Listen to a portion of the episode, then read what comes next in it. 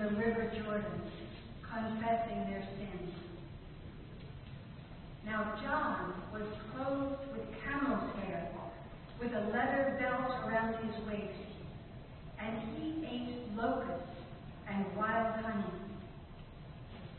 He proclaimed, The one who is more powerful than I is coming after me. I am not worthy to stooped down and untied the thong of his sandals. I have baptized you with water, but he will baptize you with the Holy Spirit. In those days, Jesus came from Nazareth of Galilee and was baptized by John in the Jordan. And just as he was coming up out of the water, he saw the heavens torn apart, and the, and the Spirit descending like a dove upon him. And a voice came from heaven You are my Son, the Beloved. With you I am well pleased. The Gospel of the Lord. Praise